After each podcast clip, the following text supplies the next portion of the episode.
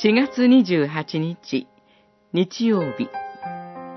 信じる幸い。ヨハネによる福音書20章19節から31節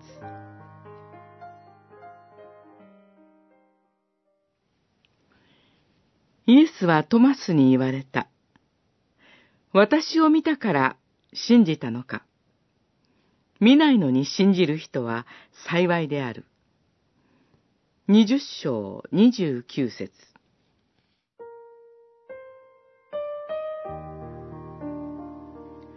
主イエスは十字架にかけられ死んでしまったはずでした。しかし、死んだはずの主イエスが鍵のかかっていた家の中に入り、弟子たちの真ん中に立っています。復活の主イエスは平和の挨拶をされ、鼻の開いたご自身の手と脇腹を弟子たちにお見せになりました。しかし、トマスはこの場にいませんでした。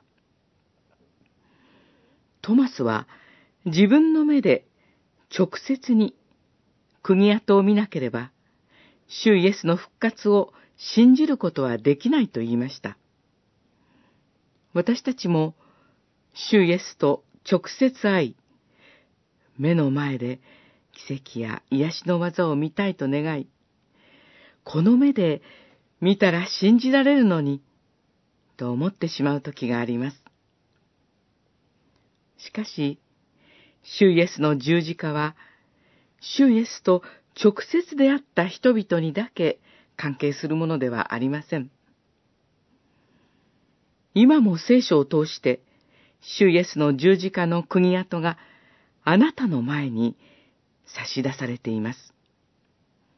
主イエスは鍵をかけて恐れ続けているような私たちの心の真ん中に立って平和を宣言してくださいます。